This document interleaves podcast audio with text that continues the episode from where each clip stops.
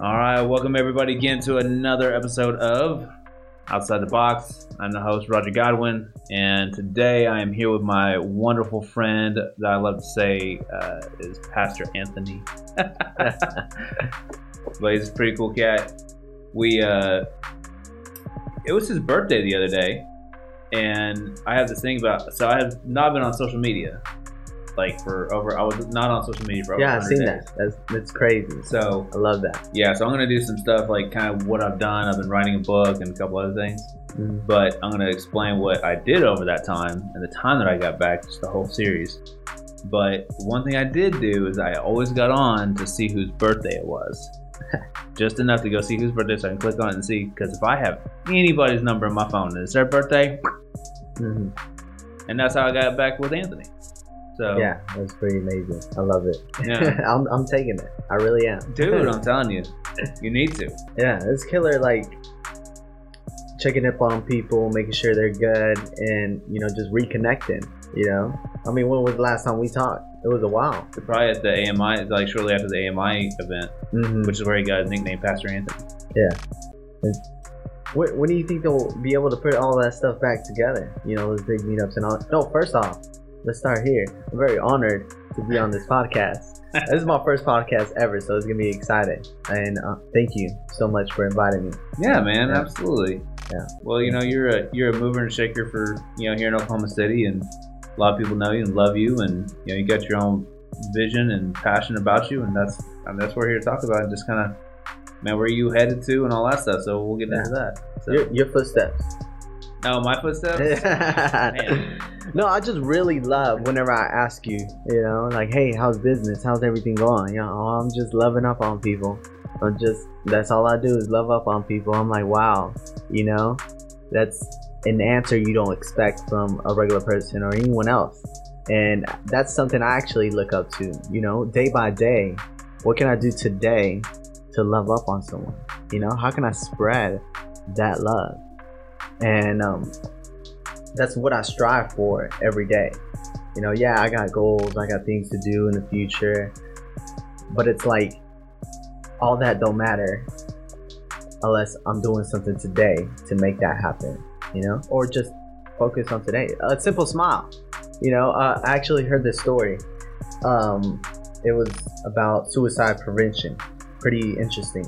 This guy was gonna jump off the Golden Gate Bridge but he wrote on his letter, if anyone, or just one person, smiles at me, I won't do it. That man lost his life that day. No one smiled at him.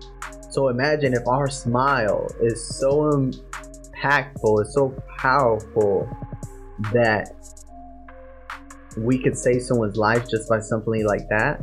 Imagine how it can up someone's mood imagine how we can spread love just in a simple smile you know with a stranger you know i don't even know them and i see them hey how you doing you know it just reminds them of that there is good in the world especially right now you know people need to see that smile but just trying to spread love every day like you do Man, I'm honored about that, dude. I appreciate that.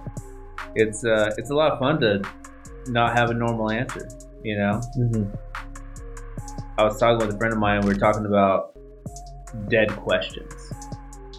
So whenever you go to networking events or you go to, I don't know, whatever, go to a party and it's really awkward and yeah like, hey, what do you do? Such a boring, stupid question. yeah Don't ask that question. That's stupid. Don't ask that question, people.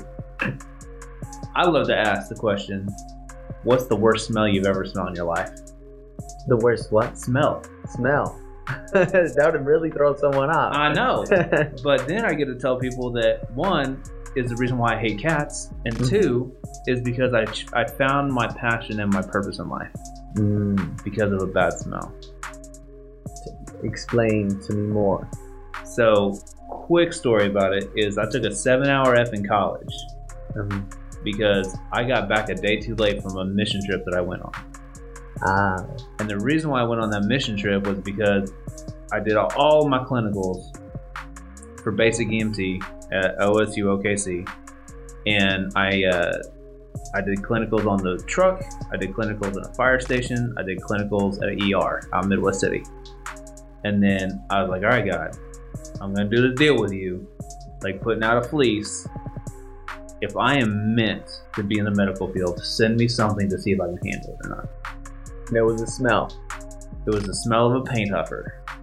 A what? A person that huffs paint to get high. Oh, So whenever you do it for so long, your body excretes that, like those chemicals. And it was a huge room. Like Yeah. this lady came in covered in, I didn't know it was a lady at first, but Uh-huh. covered in paint, in Oh. gold paint. And just, I walked in this big old massive room, oh. it- right in the wastebasket just as I walked in. It's like, guys, I'm out, I'm done. Like, I'm over here, I'm finishing this clinical. I got invited to go to, uh, go to, yeah, not Kenya, that was last year, to Brazil on a mission trip to go build a church. I finished raising the money, sent my uh, passport off to get my visa. Boom, I was out in two weeks. By the time I got back, I couldn't drop class, uh, Yeah. so I couldn't take an incomplete. It's like, well, you can retake it again next year, and then you know it won't count against you. It's like, nope, I'm good. So I took a seven-hour out. and bye. He's out. But going on that trip to Brazil, I found my passion. Mm, what was it? My passion and my heart and my purpose is to do international mission work. Wow. Yeah. And I got to go to Kenya Yeah, I've seen that. uh, last year twice. I was, I was in Kenya for almost a month. Mm, Met people from all over the continent of Africa. I went to Brazil. I went to the Micronesian Islands, which is over by Australia. Um, that was really fun because whenever you see six and seven year olds with machetes cutting down trees, pretty awesome. mm. And the freshest coconut I've ever had in my life. that sounds really good. It's freaking awesome. I like it ruined coconut for me. so where are you being led to next? Where do you feel you're gonna be put in? So right now, because it's you know, country borders are still like I don't even think we can go to Canada right now. Oh, I mean I don't know, crazy. but uh, I'm waiting to go to Haiti. So I'm going to go to Haiti with uh, the owners of Higher Ground. Yeah. Whenever uh, they got a church and a uh, school that they support down there, so I'm going to go there, and I'm I know next year for sure I'm going back to Kenya after my buddy gets ordained or So- his ordination. I'm, I'm not familiar with mission trips. I've Mhm. never been on a mission. Um, of course, I didn't grow up uh, knowing that neither. So, like, when you're out there, what are you doing? Gotcha. So whenever I went on my first one, I was I was younger, just barely younger than you. I was 21 on my first one, Yeah. and then I went on like seven in two years. Going to other countries and going to Brazil and the Micronesian Islands and Mexico, I got to see what real poverty is. Mm-hmm. Whenever people ask me now, "Hey, how are you?" I say, "I live in America. I'm great." Mm-hmm. Everybody's complaining about this, that, and the other. And it's like you guys have no idea what real poverty is. You cannot fail in America. Yeah. If you are a child, you are susceptible. If you have mental illness, those are the only two. Mm-hmm. If you are an adult in America, you cannot fail. There's it's not a system to allow you to fail. Yeah. There's food stamps, there's housing. You know, you can struggle in the middle class, lower middle class, and you know, it's a struggle because they're not taught financial literacy Mm-hmm. all those things. So there's a lot of down. I mean, financial literacy is a problem in the world. Mm-hmm. It's not taught. Yeah. But whenever we're talking about depression and you know anxiety and all those things, I think there's a lot of envy Mm-hmm. and there's a lot of I want what the Joneses have. You, you're not wrong. And the problem with that is the fact that man, I know people that have stupid nice houses. mm-hmm. super nice houses and i'm thankful and i'm happy for them i know that instead of having a big payment for a house i could go spend a year serving with my family in kenya Yeah. for what three payments of that house would cost And you'll be able to make great memories that will last them forever. right You know. what's the impact right Mm-hmm. so you know i know a guy that he puts on he's actually in tulsa his name's pastor rubens um, he can put on in a an evangelism crusade, for the lack of a better word, in Central or South America for about fifty thousand dollars. Mm-hmm. 30, 40,000 people come to it. Wow. Wow. Yeah, it's big. Hundreds, thousands of people come to the Lord. Mm-hmm. And, th- and that's really the most important thing. Or you can buy a car that costs fifty to sixty thousand dollars. Yeah. And then when you're standing in front of him, hey, who'd you bring? Well, I left the car over there. the car didn't come with me. yeah. And again, man, it has nothing. You know, we live in America, the westernized countries, first world problems. We all have our own problems. Mhm. It is what it is. Our problems are big to us. Yeah. I've just been very blessed. I get to go see, and I've seen. I know what real poverty is, Yeah. and I see how happy people can be. Mm. It's crazy. The story I was going to tell you about being emotional, right? hmm So I did have one of those last year. Mm. I went back to Kenya. Whoops. I went back to Kenya and I got to go uh, be in this conference and I got to interview people from all over Africa. And I took three pastors with me hmm from that I met there back in yeah. June. I think I went. I think I went there in June. And I went back in October. So I interviewed each of them because these guys have just become my family. They've opened their homes like they are my brothers and sisters. Yeah, their wives are fantastic. And Titus has an amazing story. He speaks four languages, and he ne- he was never formally taught. English. Four. Yeah. What are these four? So there's Swahili, Uh-huh. there's Ghetto Swahili, which is a totally different dialect, and Yeah. then there's um, English, and then uh, Maasai. So Maasai is the native. It's like you learning Cherokee or Choctaw. Mm. So it's the native language to Kenya. Yeah. So he speaks those four languages. And he was abandoned, him and his siblings were abandoned by their mom because she was a traveling evangelist, which is pretty normal in Africa. And he got picked up by a man and he basically became a house slave. Mm. And this, he's 31, 32. So he's, he's a bit younger than me. But so this wasn't even all that long ago. But he told me this story about his mom had abandoned him. This man took him in. He lived in a shack, like literally made out of steel tin in the corner in the back part of the yard. Mm. They threw a pillow in there. They gave him like, you know, like that's what he lived in. Yeah. Wasn't allowed to go in the house unless he was working. He was supposed to only stay outside, take care of the farm part of the house and all that stuff. The woman tried to kill him three times. The final time, she threw a Molotov cocktail and burned down his thing. It the luckily, shack? the shack. That's good. Ooh. So Yeah. luckily, he had made this place, his this part in it, so he could slide it backwards, Mhm. so he could get out, like if he needed to, Yeah. or whenever he needed to sneak out. So he did that. The woman thought that she had killed him, finally, because she tried to poison him two other times. It's crazy. It's crazy. Yeah. Um, I got invited to go speak at his ordination. Mhm. So he got to become a pastor. So you become an apostle, and then you become a pastor, and then you become a bishop or whatever. Yeah. So the most emotional thing that ever happened to me in my all my world travels is I got to pray over him and his wife Wow. at his ordination.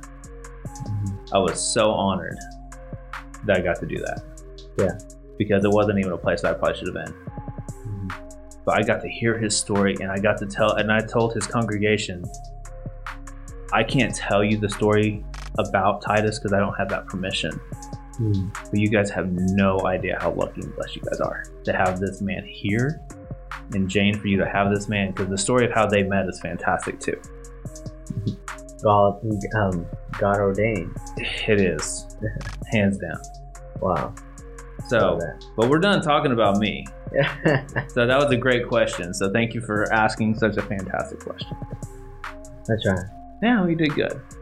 so, man, tell me like what's going on in your life. Tell me, you know, your walk. Tell me what's going on. What, what's your plans? Where are you going? Oh, my walk. Tell me. It's crazy because like on the way here, I was actually on the phone with Alex, Alex Moses, Mhm. Shout out to him. Great That man. slacker's supposed to call me back. I called him. Tell him I'm upset. oh, call him out. I know. I know he's in Vegas, like having a good time or something. Uh, but um, the conversation asked him to pray for me more um, because we had a Bible study probably a month or so ago at Higher Grounds, and one of his friends, Josh, he led it, and towards the end, he said something that really hit me in the heart. Um, he said to be in a constant state of prayer. And I'm like, what do you mean? Like, is that like five times a day, ten times a day? No, he said, just be in a constant state of prayer. Just constantly having a conversation with him, constantly just building a relationship, knowing that he's there, always watching. He can listen to any word you have, Mhm. and just praying, conversating with him. And I told him, I'm trying to practice that more, you know, throughout the day. Even if I'm having a conversation with someone, of course I'm listening, and but it's like, how can, because Christ is in all, how can I, you know, how can the Lord use me to speak to this person and give them life? Mhm. you know, regardless if it might be a small comment, you know, it's simple. Jesus says, keep it simple, you know, and it just, I want to have laser focus on Jesus. I want to have laser focus on Jesus. And I told him to pray on me that I may have that. I want to have so much attention towards him that he'll work through me in every scenario. Now, of course, I'm not perfect. We're human. I'm gonna slip up. None of us are. You know, I slipped up a couple days ago. But it's the thing is, the difference between a saved heart and an unsaved heart is repentance. Mhm. Am I gonna just continue on, let it take over my life? Or am I gonna go to the Father down on my knees, repenting for Him to take it away from me, to forgive me?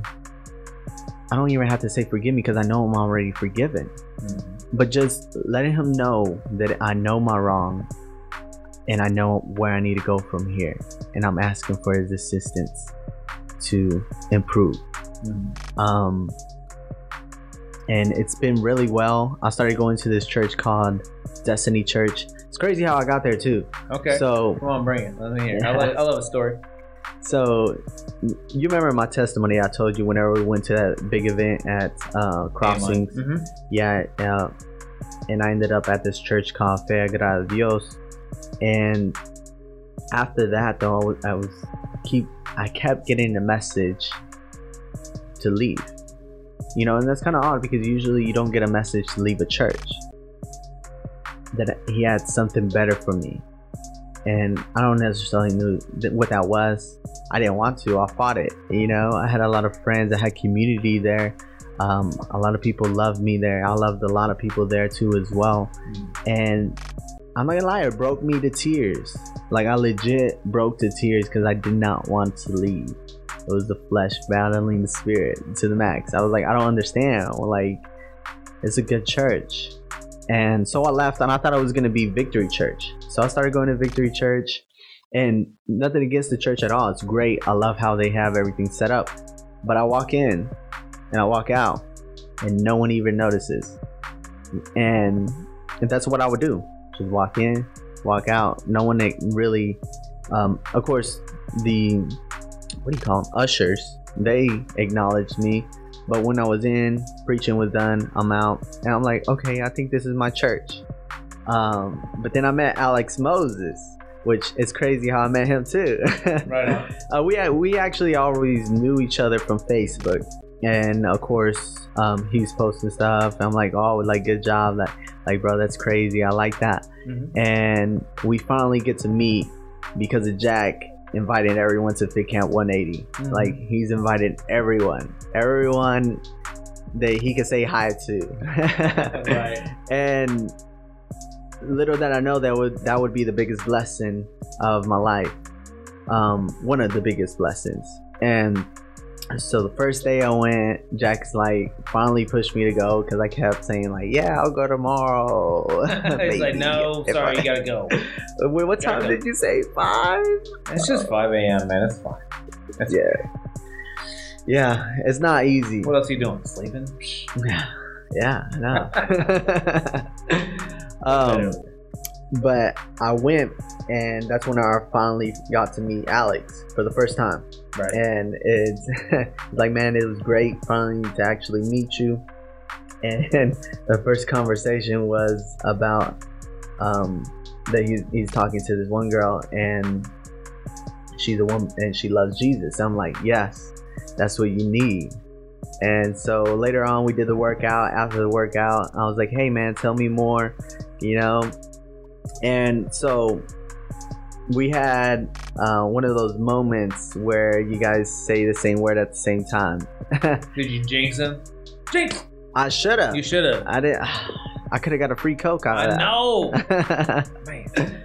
uh, but it led up to the conversation of being unequally yoked, and we both said it at the same time, and we're like, "Whoa, bro!" Like, There you go.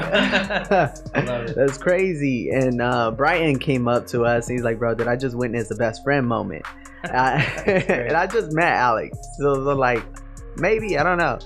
In my head, Sometimes you get some connection, man. It's just, it's just what it is. yeah, it's crazy. The the chemistry between us just hit off right off the bat, and our personalities just linked so well. It's crazy. So after that, we started hanging out more, um, spending a lot more time. You know, talking about our walks too as well in Christ. Mhm. and he was like, "Hey, bro, you should come to church with me." I'm like, "Yeah, sure, yeah, I'm down." And I went, and the first day I went and worship, just boom, fire, like feeling the Lord's fire. I'm like, "Whoa, hold up!" and so then I went again the next week, boom, fire. And I'm like, "Lord, is this where you want me to be?" Third, third week in. Not fire again. And I'm like, Lord, this is it. How many times did you have to ask? Only three? Yeah, oh yeah. they say third time's a charm, Third time's right? a charm. That's it, baby. and so, um, it's it's really good. Um, actually started this class called Discovering Destiny. They basically have like a little small community group to show how the church is set up, how everything is going, and teaching about the word. And then from there, um, when the class is over, they'll split off to the community groups that wh- whoever wants to go to.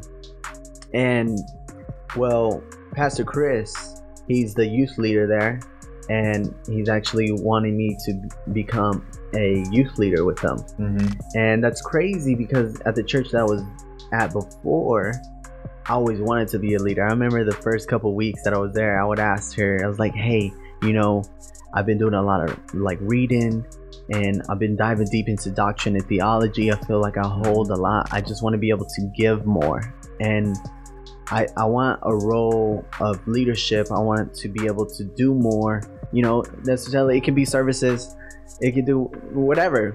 Uh, funny thing is, I just took a test, um, and this test shows like what are your gifts. You know, like evangelism. Yeah, spiritual gifts. And I noticed that I'm not a server at all. It's all right.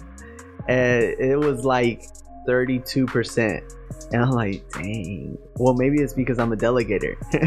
I just give it off to someone else. Man, I mean, you know, we only have And- so much time. And then the highest percentage was like 83% was evangelism. And then I think uh, an- another 80% was teaching. And then another one, the third one was like 76 and it was administration. What exactly is administration? I don't even know. oh, that makes sense. Delegating, that's what it is. The administration is delegating. wow, There that's go. crazy. You got them figured out. That's awesome. um and yeah so now like my walk there it's been really good i met great people there um, building community and now outside of the church because of course church is you know seven days a week All right. Well, well, let me ask you. So, are you going to go and work with the youth? Yeah yeah you are. I am. I am gonna get on board Right on. and learn more, see how I can help the youth because that, that's something I always wanted to do. Right. You know, I'll tell you the best advice I can give you because I, Okay. I used to be a switch leader, and they gave me like not the bad kids, but like the kids that are like troublemakers and this and the other, right? So I have a gift because I'm very patient. Like I don't get upset, I don't get Mhm. mad. Like I've noticed that. you're doing something, like what's going on, you know? Yeah. So it was me and another co-leader. So I hope that that's like kind of how you guys can do it. I don't know how how the youth is set up, but one week I would let the other guy teach, and then I would take one guy one on one, Mm, and I'd listen that's good. because children, kids, they're constantly being talked at, hmm not talked to or Mm, listened to. and that's what they want. That's all they wanted. Yeah. That's all they wanted. And uh, and I got one. Uh, see, here, Dougie's uh, Dougie's twenty one. Matt, yeah, no, yeah, Dougie's twenty one, and uh, so is Seth. And they're two kids I had from junior high. Mm, And like Dougie is like a nephew to me and my wife. hmm And he's in Washington. He's married now. Uh, his husband's in a uh, in the Navy.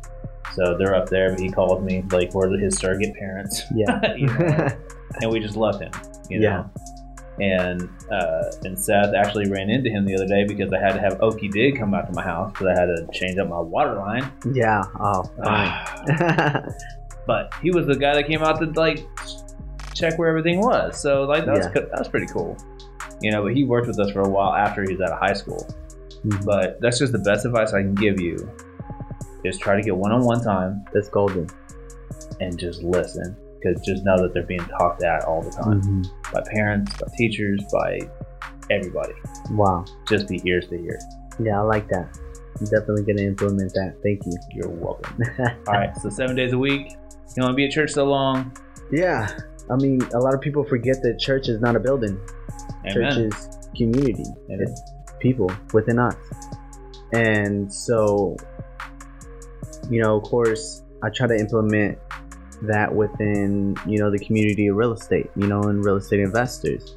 You know, since I'm spending a lot of time with these people, how can I can spread Christ within this instance?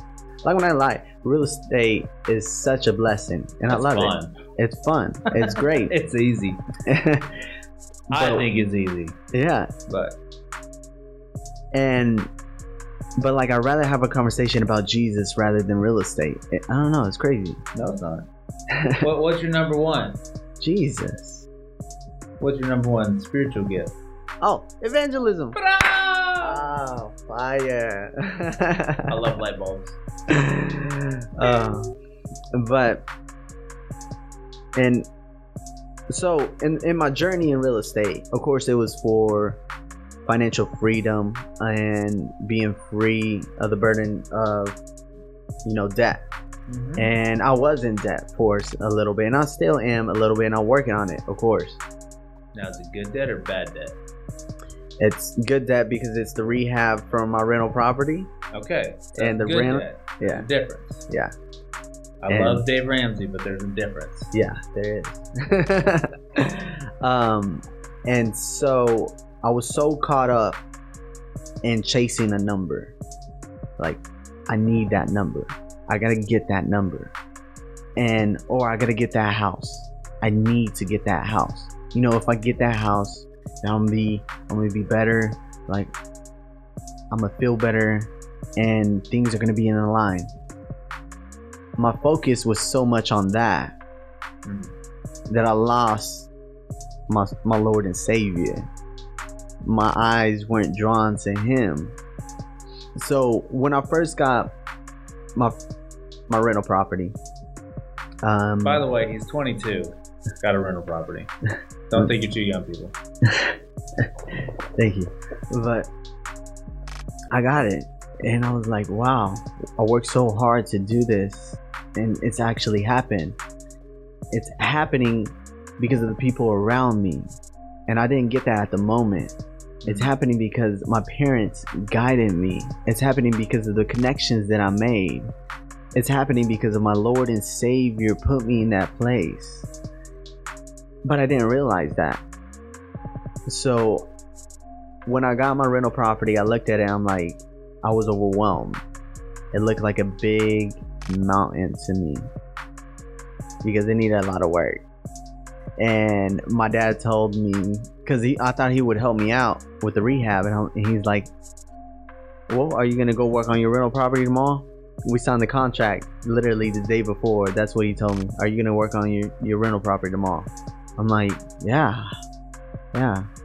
I thought he was gonna go help me, and I went there, and I looked at it, and I just, I was scared. I was fearful because my eyes weren't focused on Jesus, so fear took over my life for that second, Mm. and I felt this weight and burden on my chest, and I was just breaking down in tears. I didn't know what to do. I've never been alone like that to try to rehab a property on my own. And I realized how much I needed Jesus in my life, but also the people around me as well. Like being more appreciative of who they are, what they're doing in my life, loving up on them. And and so, dang, where where where was I going with this? You need some Jesus in your life because you got sidetracked because Yeah. of business. business and I'm trying to chase a dollar amount too as well. Like, oh, I gotta get a million. I gotta get a million. Yeah, I gotta shoot for the million. I- oh, I've been told that I'm gonna be a millionaire, so I gotta be so focused on getting a million. But I forget that the Lord and Savior is the one that's gonna get me there.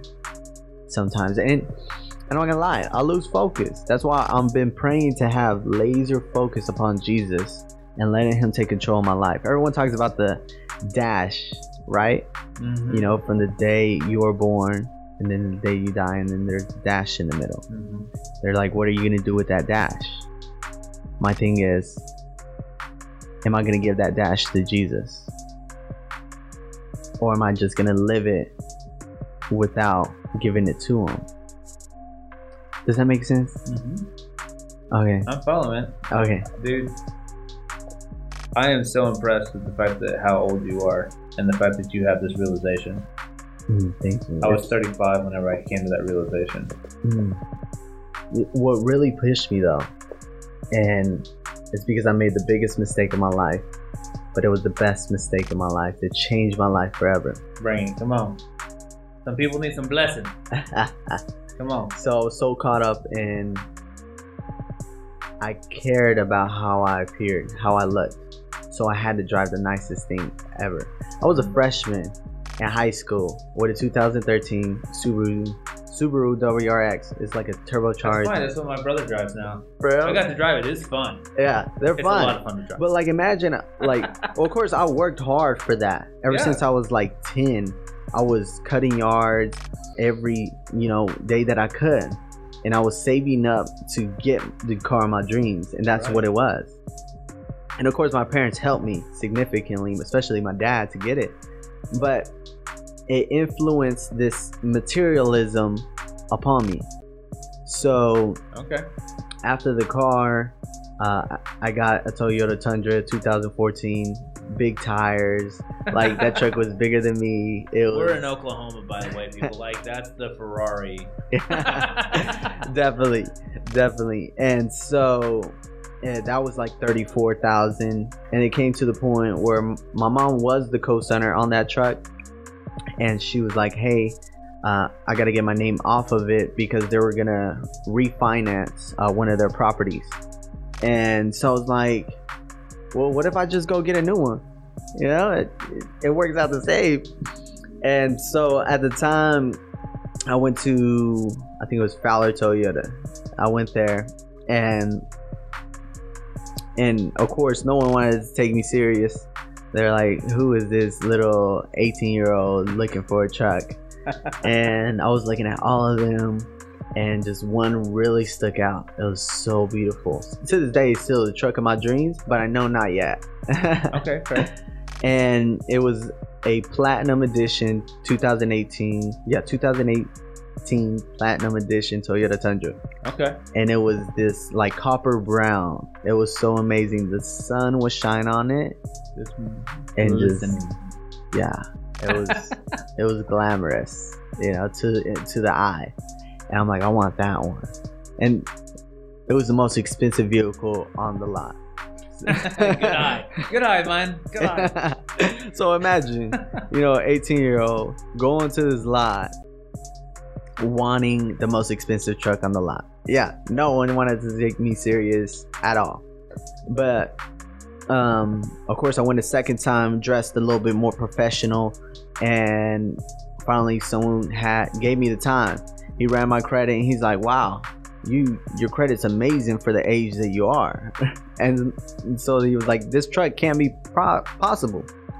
And so I'm like, all right, cool. You know, I'm getting closer to having the truck in my dreams. I'm gonna be flyed out. You know, I'm gonna be driving around. Everyone's gonna look at me. I'm gonna be cool. I'm gonna get a whole bunch of girls. You know, at that time, you know, that's what the mindset consisted I of. mean, I mean that's I mean men are in their 40s and 50s and that's still what they think. Of. Okay, so like you're doing really good. Like Yeah. realize where you are now. Yeah. So keep keep coming. Come on. and um, so it, it took a fight, of course. And 20 days later, I get a call, and they're like, "Hey, we can't find anyone to fund you." And of course, who wants to lend? I, I negotiate. By the way, I negotiated them down to 48. MSRP was 55. I was taking like some tips on how to negotiate and all that. Nice. So it was like a small cut. It helped out, even though it's still expensive, and I'm not really winning at the end of the day. How much did you buy your first house for? Um, I bought it for 68. Okay, almost as much. My first house was thirteen thousand Oh wow. that I bought. Yeah, money. I need to take tips. Here. the Northeast Oklahoma City. yeah, it's a nice part of town. I heard it's I'm- very I'm- fancy. I mean, it, no, no, it's not fancy. all. It's, just, it's good for cash flow. yeah, yeah. Great for cash flow. Mhm. All right, so, good, so Oh. keep, keep going. Oh yeah, yeah. Um. Oh yeah. No one wanted to lend me, and so I was getting a little frustrated, and I got dressed up again, professional, ready for business, and we went there, and I'm like, hey, I need to speak to the financial manager. You know, and I'm just like an 18 year old. but I have amazing credit. And I got cash money. and, out a little bit. and so I went in with my laptop, and my mom went with my mom went with me, but she didn't say a word. She was like more there, like for support kind of thing. She let me handle the whole situation, and so I took my laptop too as well. And while I was negotiating with the financial manager, letting her know like, hey, you know, you guys need to make this work. Like, I want this truck, and if you guys can't give it to me, I have Jim Norton literally on the live chat on this website. You that's why you hear the dings. And they said they're willing to help me out. And so it kind of threw her off a little bit True. because I have a laptop. Oh, buck up. Yeah, yeah. And it went very well. Towards the end, she gave me credit for, you know, being, you know, being able to work her, you know, in negotiating mm. at 18 years old. And she she's like she told my mom like your your son's going places. And from there like I had this taste of success supposedly because I, I negotiated you know no one wanted to lend to me but i made it happen. Right. and so i just when i looked at the truck i looked at the sky and i was like oh lord thank you. It was the only time i focused onto the lord was after i did all of that. Nowhere in that journey did i have the lord in mind till the end. But so the payment on this truck was six hundred and sixty-six dollars and a couple of cents, plus insurance, which was probably around two hundred. or better. No, or yeah, plus it was a it's a five point seven engine, V8 engine. Expensive It loves amazing. gas. Yep. Yep. Yep, ten to thirteen amazing. miles per gallon. uh, I was spending probably around almost four hundred dollars in gas every month, so probably around a grand. Yeah, I mean, right? you're like at twelve hundred dollars. yeah. If I wasn't daily driving it, then yeah, a grand um, on this truck, and I'm only making. I was making at the time thirteen dollars an hour, times 40 times. Oh, you did math. I was making around That's five twenty a week. You're making Yeah. around two grand a month. Yeah, so and on top of that, I had a lot of bills to Good pay. I was living off of like two hundred dollars a month. Two But hundred you had a dollars. nice truck. Yeah, you sleep in your truck. yeah, and that's like money I had to take um, out, like you know, friends and even girls too as well. Yeah. And it's like you you want to go to McDonald's, you want to go to the park and go for a walk, you know. and we were going my super nice truck, but I didn't have enough money to take her out to super nice places. Right. And so it kind of discouraged me for a second. I felt chained, I felt bombed. Um, and one night I just I had this dream and I woke up in tears and I was like I was frustrated, I was mad. And I went up to my mom and I was like, "Hey, I don't want this truck no more. I need to get it sold. Like, I don't want it. I have like nothing. I have no money. I have nothing to show for. Like, I wanted to be someone. And eventually, she broke the news. They're not gonna give you what you want. You're gonna lose like this much money if you try to turn it in. And I'm like, I'm not gonna be able to get rid of this thing. I'm not. And I read this book, Rich Dad Poor Dad. That's a good story.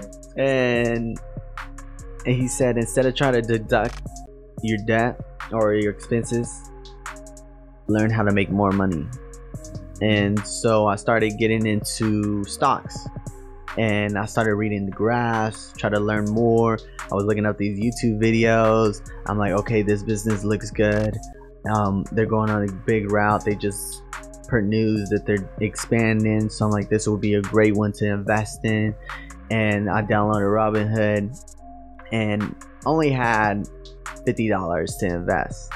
So I'm like, Fifty dollars, fifty dollars, baby. I'm gonna be rich, you know, with fifty dollars. Watch. Did you lose, And oh, I'm did sorry. you- Did you lose the fifty? No, Oh. no. Good, good thing I didn't. So I put fifty dollars in, and the next day I watched the YouTube video. The guy that was helping me out, I forgot what his name was. It was, I believe, it was like Ricky uh, Gutierrez or something like Not that. Ricky Bobby. No, not Ricky Bobby. That's, that's a funny movie, actually. I, I want to rewatch that. Waterboy? What- No, no, no, no. That's Adam Sandler. That's Will Ferrell. Yeah, it's um, Talladega Nights. yeah, Yeah. yeah. Tell me Bobby. if you're not first, last. He was drunk when he said that. um, By the way, it's really amazing. Like with that being said, that happens all the time. Like you may say something that's extremely profound to somebody that you say in passing, mhm, and they'll remember for the rest of their life. yeah, That's the best lesson from that movie. it really is. Um, oh yeah, put fifty dollars in, and oh, in this video, Ricky had a guest. He was a wholesaler uh, for real estate, and he's showing that he's getting ten thousand dollar checks just by flipping a contract. And I'm like, wow, that seems so easy, so com- like I don't have to worry about you know pinching, you know buying selling, buying selling. Oh, I lost money. Oh dang. Oh well, gotta continue buying and selling. Oh look, a good amount of money. Let's keep investing. When I can just get a house, find someone who's motivated to sell, and help them out. I know buyers and get them connected, and I'm able to charge a fee on top of that. Oops, sorry. So I'm like, oh, this makes sense. I'm gonna do this, and, and so I started getting into. So basically, that truck was the biggest mistake, but best mistake of my life because it started my real estate journey. It actually started the um, my my walk with Christ. You know, within that, and I would love to talk about that, but it's long. It's really long. Well, I'll say, well, we'll have you on another time. And Yeah, we'll talk about. You Yeah, should have put that in your phone as a note. okay. Hey Siri, Uh, she don't hear me. Go on here. She's cut off. Anyways, but yeah, best mistake of my life was buying a super expensive truck at a young age. Best mistake. And it's really um, boosted up uh, you know my maturity and knowing that things in life are pretty expensive even like toilet paper you know you know big Especially roll pandemics. i know that's crazy I can't believe got that. Some TP, man. Yeah. whenever that happened that was so hilarious but it was frustrating at the same time because my my parents weren't really ones to like go and bulk up on a whole bunch of toilet paper you know and prepare for a couple months. Like Yeah. My mom would tell me go to the store get toilet paper all right cool and i didn't think nothing of it i thought it was just you know fake it's just a whole bunch of pictures you know it's all in another state it's not gonna be here nothing to nothing at all. Oh my gosh. I was get, and then so I was like, okay, maybe Dollar General will have some. You know, people don't think about going to Dollar General. It's a smaller store. They're gonna want to go to Walmart since they're trying to get a bigger amount. Nothing. It's amazing what man. I don't. I don't even know why. Like, I don't even know why it was toilet paper. Man, it's just I Yeah. don't get it. I was in Florida. I was supposed to speak on a real estate cruise. yeah. Whenever all that happened, like, and they started shutting the country down. hmm So we just hung out in Orlando for a week. But we went to the grocery store. Like, mm, it's kind of weird, you know. yeah. So yeah, it was, it was the weirdest thing in the world. Seeing, I mean, well, actually, in Oklahoma, because whenever we have tornadoes and stuff like that, like places get pretty bare hmm after that happens. So seeing that back home wasn't that big of a deal. Yeah. But what it was was. Yeah. It definitely is. So what, what were you doing whenever all this was hitting, like in March? I was in Florida. I was supposed to be on a cruise down to Yeah. the Caribbean speaking about wholesaling. So when did you come back? Whenever I was supposed to come back, because my friends owned Airbnb, so we just chilled there. Just had like a little vacation out Yeah. there. It was me and my wife, man. We just went down there and we just hung out. Did they start to um, close things down over there? Yeah, so ha- so so we got down there in Orlando a day early. My boy Vinny and Mhm. Lexi. Uh, Lexi is the one that uh, put on the real estate cruise, so she asked me to come down and talk because of what I do and how I do it. Yeah. And uh, so went to stay with Vinny and met his uh, met his boyfriend and met his um, dad for the first time. He's Vinny's actually from New York, so his dad moved down to Florida, and they're remodeling his house. And uh, he was a uh, he yeah used to be a like crime scene investigator Wow. That's and cool. then he taught it in school so he had all of like we got to see like crime scene stuff. stuff. What, what what's that show with um, Ice T in it? i have no idea. I know like i feel like one of the law Is and orders or whatever. Law and Order, or Criminal SVU, Minds. Is it Criminal SVU or something like that. I don't know something like that. Anyways. But uh yeah so we went down there um got on the boat. Mhm. we had lunch on the boat. We went through the safety drill. And just as we were getting ready to shove off Mm. Donald Trump went on national TV and said, if you are like, we're shutting down, we're locking down the country. Yeah. If you're going to be gone past Monday, I think is what the date was, because I think we're supposed to leave out, because one of the cruise lines went ahead and left, but they had like a three day cruise, we had a five day cruise. Mm. Nope. Yeah. Went through the safety drill, got off the boat. uh, So uh, we all went and stayed at a hotel, um, the Doubletree in Orlando, and then we just stayed at my friend's Airbnbs. that Just- sounds pretty just cool. hung out in Florida. You go to the beach. Oh yeah, yeah. I went and looked at real estate. I went to Daytona Beach and looked at a couple properties. It's not that Wow. bad down there, by the way. Like little, like little bungalows. Uh, looked at one of them. I think it was around sixty thousand for a two bedroom, one bath. Two bed. Wow. dude, it was like two blocks off the ocean.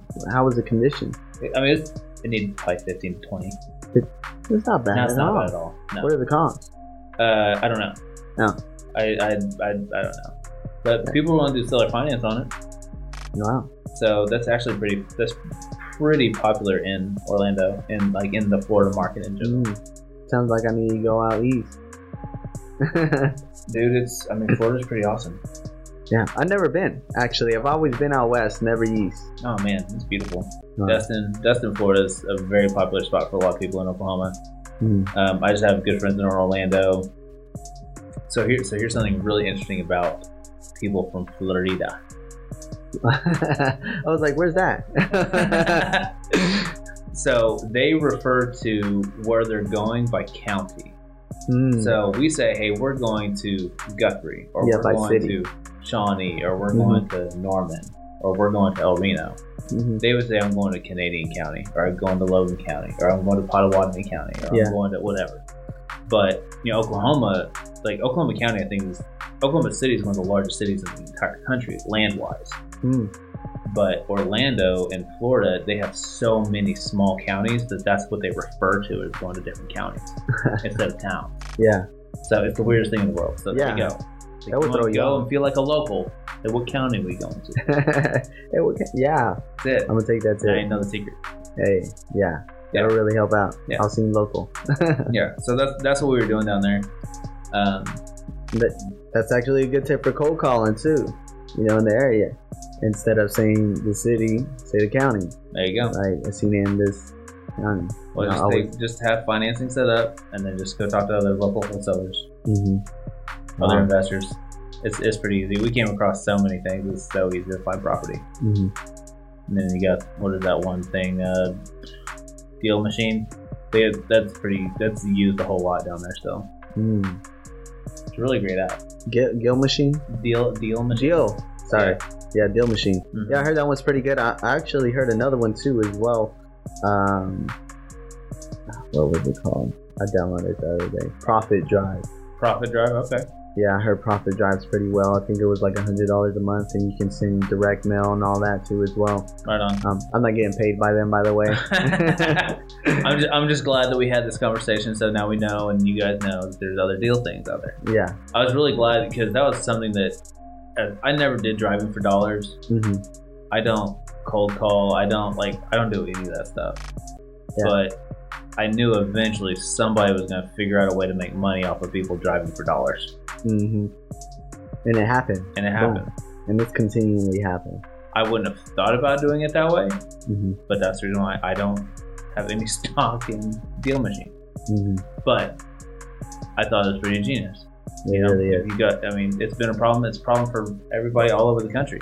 hmm They seen there was a need, and they met it. And they met it. Absolutely. Yeah, it's really good. I like it.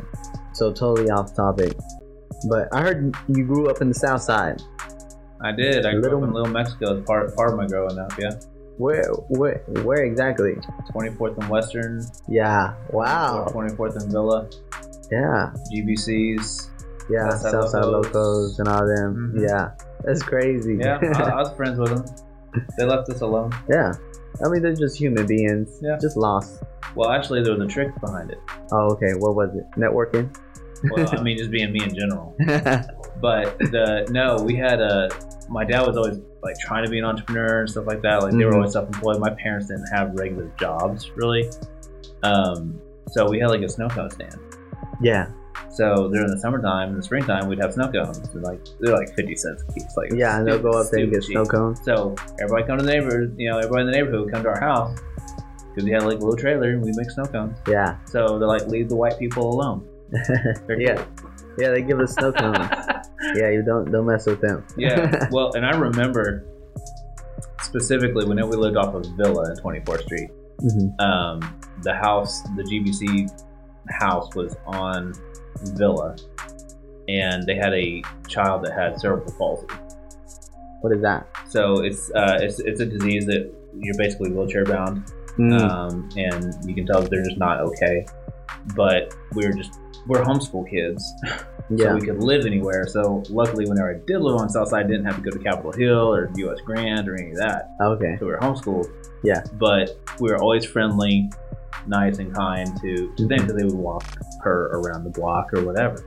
So being kind, like you're saying, you know, about that story about the smile, Yeah. you know, it doesn't matter, man. Every, I don't know anybody that would just like, would you quit smiling at me, please? no, I don't want your encouragement. yeah. No, I don't want you to wave. I mean, if you're in New York or California, in Oklahoma, yeah. we're nice. Yeah. Even the gangbangers. hmm So like it's community. It's more it um family bound. Yeah. That makes sense. Even So, but what, what was your question as to why? I mean, you just want to know, did I grow up on Southside? though- oh, oh yeah, I grew up in the South Side. you too. Okay. Yeah, so I, I can see literally the block that you're talking about in my head. Yeah. um, I used to always drive around and and I love the place. It's actually a, the place that I really want to make an impact in, Mm-hmm. uh, real estate wise. I want to be able to purchase more properties in that area and improve the community, mm-hmm. you know, and that's really my goal in real estate is to improve the community that I came from Absolutely. and giving a chance giving chance to the the youth that was my age living up growing up try to lead them more in a better route hmm um, to teach them financial literacy a lot of them are not being taught that especially in the hispanic community This is gonna be a probably a stupid question, but do you speak Spanish? yes i speak Okay. spanish All right. not um, super perfect I, I speak street spanish Okay. not Like, uh, proper like spanish kind of proper Spanglish. Yeah, proper Spanglish. It's better, it's better than mine. I speak like I speak. It's weird because I grew up on Southside, Uh-huh. but I can speak actually more Swahili than I can Spanish, Wow. which is weird. Well, you you went out there at a at an older age, so Well, I know, but it was just whatever the base. I believe the base of the language of Swahili is Arabic oh versus Latin yeah, because I cannot get it. Like I can understand a lot of Spanish. Yeah. I can speak very little, but I Mhm. speak and understand more Swahili that's whenever crazy. in Africa. It's weird. It's one of the weirdest things ever. so you so you had a lot of Hispanic friends whenever you were growing Oh, up in that block. Oh yeah. So tell me. The funnest activities you guys had whenever you were there, just playing with everyone and just having a good time. Are Tell you- me an experience that was pretty dope. oh my gosh. Um, my, my mom doesn't know. My dad's passed away, so yeah, he wouldn't care. But he probably would have cared even whenever he was alive. Um, on 24th and I think it's Klein. So Okay. the first block off of Western, Mm, because yeah, it's a yeah. really long block right down there. At the end of that street is a um, is an open drainage ditch, like massive, like ten foot manhole, where all the water hits from the streets and it just rushes Oh, out to the Canadian River. Oh, okay. Now the Oklahoma River, right? Yeah. So, anyways, these whenever it rained, like these massive floods would come down there. I mean, it's open. It's like a freaking like people pay to go to the like the whitewater thing. Yeah, like this That's is why water. this that was whitewater. So we used to go down there, and uh, whenever it rained, and it it lasts for hours and hours after it's done raining. Yeah. So we would take like a raft or boards or Yeah. whatever would float, and we'd get in there and we'd ride it down. wow, that sounds Like fun. pretty stupid, yeah. um, Yeah. but we but it survived. Yeah. Um, man, I used to ride. I used to ride my bike all over the place. Me and my little brother used to play roller hockey all Mhm. the time out there. Um, man, just I mean, just enjoying life, man, being outside Yeah. playing. You know, I mean, growing up in Little Mexico. I mean, because that's what Southside. I mean, that that part of our South Yeah. Side, right? Growing the, up, hum- the Hispanic community has grown so much in that area. yeah. So much. and you know, I we just we actually just flipped the sixplex down there. Yeah. and never had any problems. Like met the neighbors, met the people across the street, like just cool, down to earth, Yeah. wonderful, wonderful people. Didn't have a single problem hmm the entire time we were flipping it, That's good. and it was only like six blocks away from where I grew up. Yeah. But well, well one of the places I moved, I moved a lot. Like I moved almost forty times in my life. Wasn't because uh, your parents were involved in politics, I believe. They were, and, yeah, Mhm. Like going around telling people to vote and this and that. yeah. Get, so, are you registered to vote? There did initiative petitions and like. I asked my mom one day, I was like, well, were we, because being in real estate, I'm like, hmm, were we evicted a lot? Like, did that happen? we moved pretty often. Like, Yeah. My dad just was a gypsy. Yeah. My dad just liked to move Yeah, So, moving all over the place. all, all over the place. I mean, I lived in the country, lived in McAlester, lived in a couple different states. all Yeah. over South Side, all over. I mean, I lived in Spencer, Middle of City. Wow. and I lived everywhere. So, um, are you still moving? No, I've I've owned a house. My wife and I bought a house twelve years ago. Yeah, twelve years ago. Hmm. So we've had that. Wow. It's weird. Finally, you know, being staying. Yeah, it's weird. My kids get to see that stability. Yeah. You know. especially growing up and you know being a father to your children and raising them up in one place shows them sta- that you're showing them stability as well Yeah.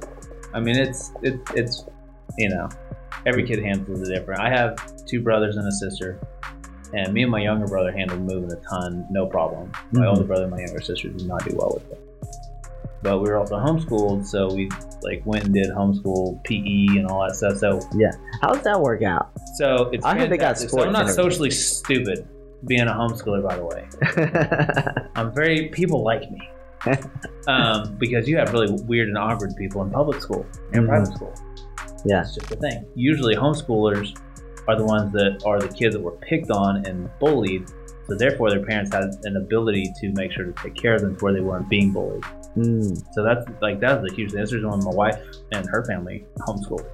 Yeah. because of the bullying that their kids were getting, that they were getting. wow So, being homeschooled, I have friends that I've had for 25 years or longer. Which being homeschooled Being homeschooled. where, where did you meet them at I met them at PE.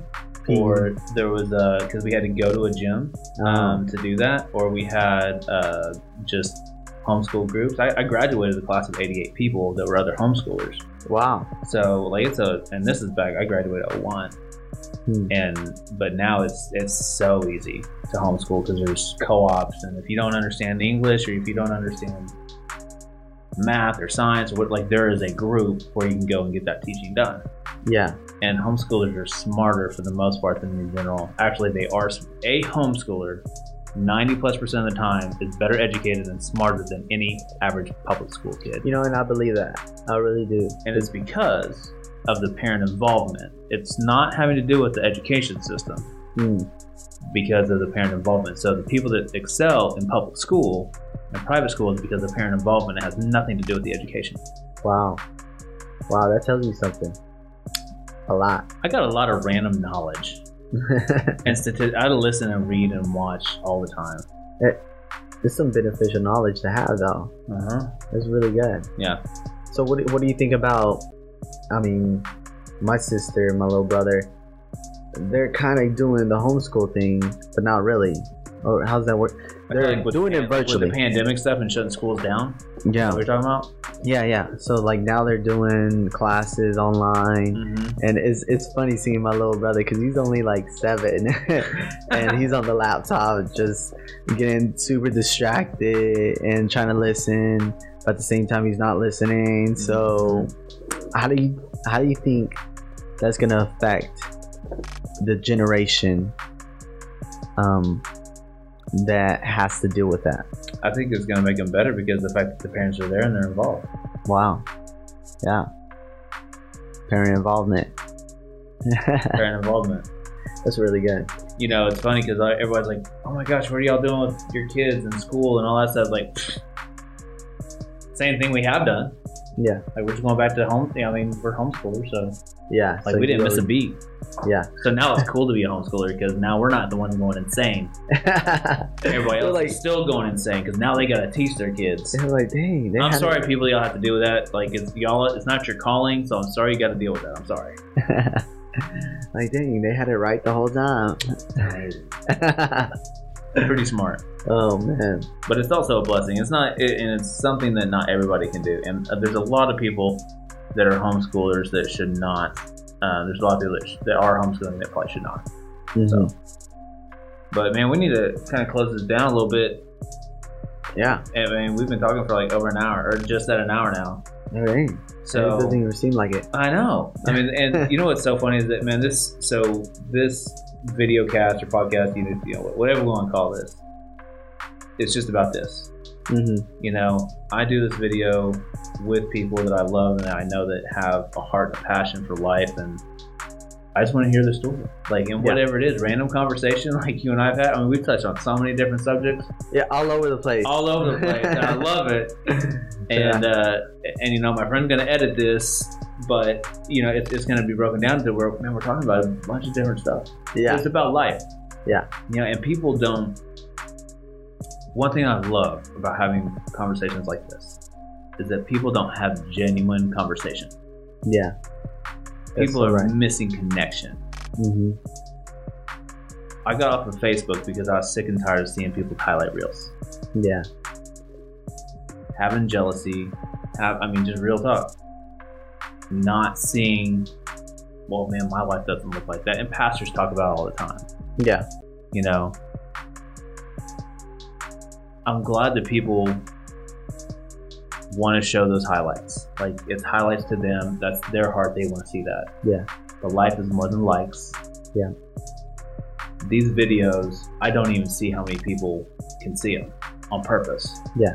because it's about having conversation it's good. it's about having love to hear your story and you know what if a thousand people watch it or if one person watches it it doesn't matter Yeah.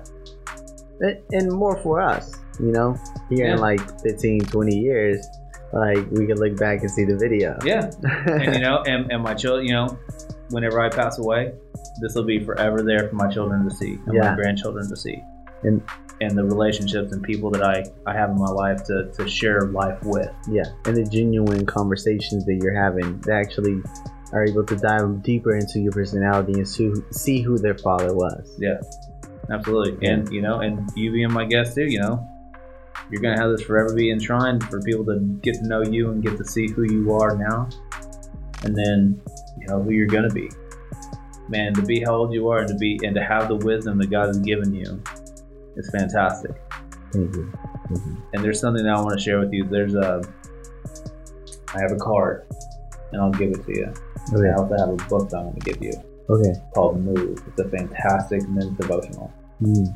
But this card talks about it, it's not a card that talks. It's a card that shows that there's a daily priority. Yeah. That daily priority is number one God, your family, I have that written down. your work, your ministry, yourself. Yeah. You actually, um, We talked about it, probably, I'm sure. yeah, yeah, we went, it was at MP. Okay. Um, and I was telling you, I forgot what the story was, but it was leading towards God. And you're like, look, you're really wanting to strive to be a man of God. Here's your priorities. You got a piece of paper? And Yeah. I was like, go, I did. uh, no, I got I my, did. I got my pamphlet. Here you go. And you actually wrote it down, so it's in your handwriting. I That's awesome. Man, I'm honored, dude. That's pretty I'm gonna cool. keep it. I'm gonna be like, yeah, Roger. That's Roger. awesome. It came from Roger. Christ used Roger to give me those priorities, and I'm not gonna lie. I haven't incorporated them the best that I should, and I struggle with it still. oh, Don't don't, okay, don't think that I do. oh, good. It's a daily it's a daily it's a daily struggle to be on purpose oh, good. because Yeah. I, it's it is. Oh, say that again. What was that? It's a daily struggle to be on purpose. Oh, I'm gonna quote you on that. That Please was a good one. That's the first time I said it. See, you say profound things and you don't know what to say. Yeah. Um. Dang, my mind just went blank. that was really good. Um, but oh, I find myself um not giving myself mercy. I find myself being very hard upon myself. Um, Would you cut that out? I, I'm really? trying. I'm trying. I mean, I know we're our own worst critics. Cut that yeah. out. Thank you. Um, but that's one of them. I was like, dang, I'm not doing this. I'm not doing that on my priority list. And I'm like, dang, like I'm better than this. And I'm not viewing that like, hey, I'm trying though. You know, I'm trying. Other people are not at all. And sorry. Okay. Um, but you know, pray for me on that, please. Okay. Um, I, I'm very hard on myself. I'll send you. I'll. Uh, I do a daily. So something I do on on the daily is I have Google Keep. I don't know if you have Google Keep or not. Mm, I'm a Get piece the app. Mhm. every single day I have a list of priorities, and most of the time I get I, I put the top date on it, and then I put all right, I got my devotional, got my prayer time, got you know some work stuff. Sometimes it's thirty things, sometimes it's five things, Yeah. sometimes it's seven things, but something that's daily every single day on it because I look at it multiple times a day, and I also cheat a little bit. hmm I do something and I'm like, oh, that should be on my list. Boop, boop, boop. Done. Yeah. It's nice to have little victories. Yeah. So if you have goals and like you need some victory to get, keep moving forward, Mhm. boom, click that box after you've done it. You said it was Google. Google Keep. Google Keep. Yeah, Okay. it's fantastic. So and you can, uh, you know, you copy it, copy it from one day to the next, and that's what you do. You know, I got Bible, and then uh, so I listen to the Bible app usually on my way to the gym. hmm I can usually knock out probably two or three chapters. Yeah. On the way, and I'm focused. What translation? Uh, I like NIV. NIV. Yeah. Yeah, it's good. Um, so I do that, and then gym, and then I have a devotional. I send out an encouragement uh, from that devotional that I do, hmm and then I have my work stuff. I also have my family stuff in there too. Hey, be home by whatever time. Yeah. Like I'm gonna be home in about 30 minutes. Yeah. Um, the gym. So you're working out more? I do, and I've been working out for three, four months right now. Wow. So I, uh, do you know Jake Deneen? yeah, yeah, yeah. Okay, so Good guy. yeah, I he him. is. So I helped him sell his first wholesale deal. Yeah. I said, all right, in turn, because he's a private, he's a private trainer, physical trainer. Anyways, that's what he did whenever I met him. So I said, I'm gonna help you get your first deal. You're gonna train. Uh huh. So he got he got me started. So we, we met for probably I don't know three weeks, four weeks, hmm and then after that, like all right, I know what I'm doing. Like I just needed somebody to kind of get me going. Yeah. And now I meet. So I work out five days a week in the morning, hmm and then I work in the afternoon twice a week with my brother. Oh. Um, so my older brother just had uh, almost had a heart attack. oh. Ended up having quadruple bypass surgery. Last Is that Friday. bad? Huh? Is that bad? That's really bad. That's really bad. Like your like your heart. So imagine if you're you know you're able to see your blood vessels going to your hearts like that. Yeah. They got that sh- chunk. Yeah. Wow. That's crazy. So they had to put in separate arteries from different parts of his body to go to his heart. Wow. So big, de- big, big deal. Yeah, thank the Lord. He's all right now. He's okay. Yeah, he should be going home tomorrow or the next day.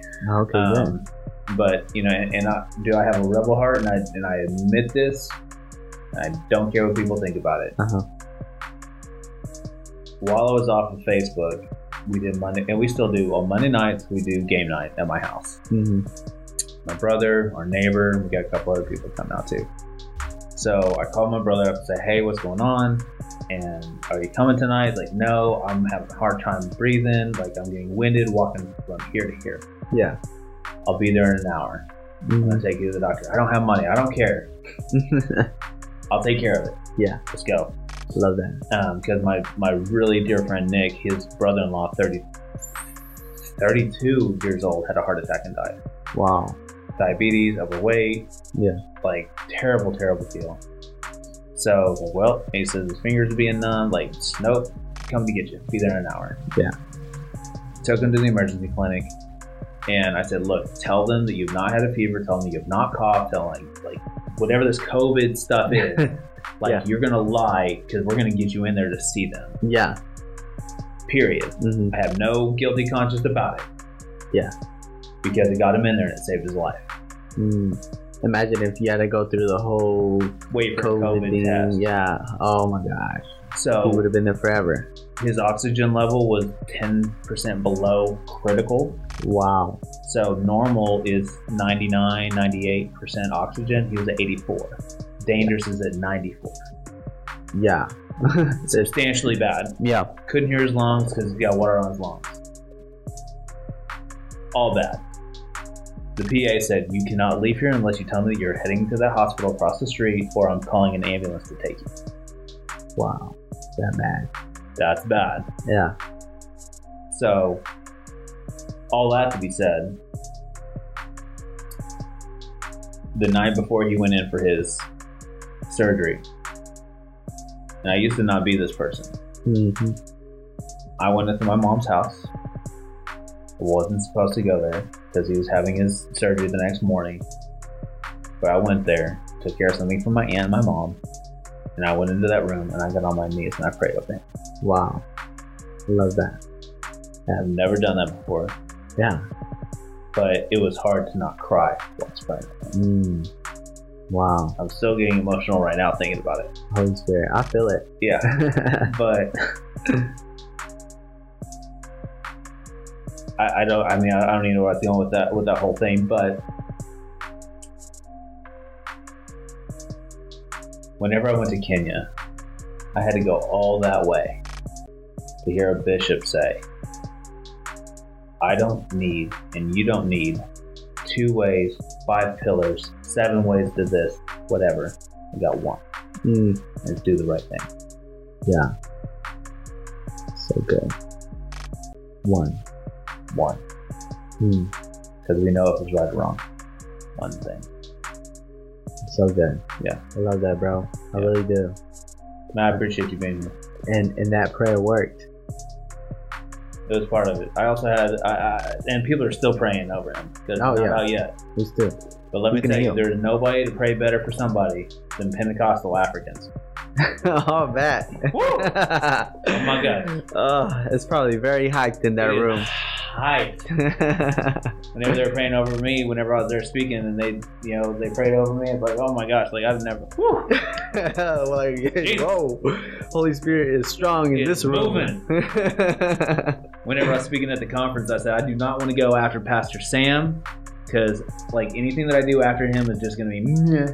So, and that's whenever I went to go speak at his event, him and his wife's event. Whenever I was in Kenya, and they, uh, yeah, he they prayed over me. It's like whew, that brother is sweating, praying so hard, Fire.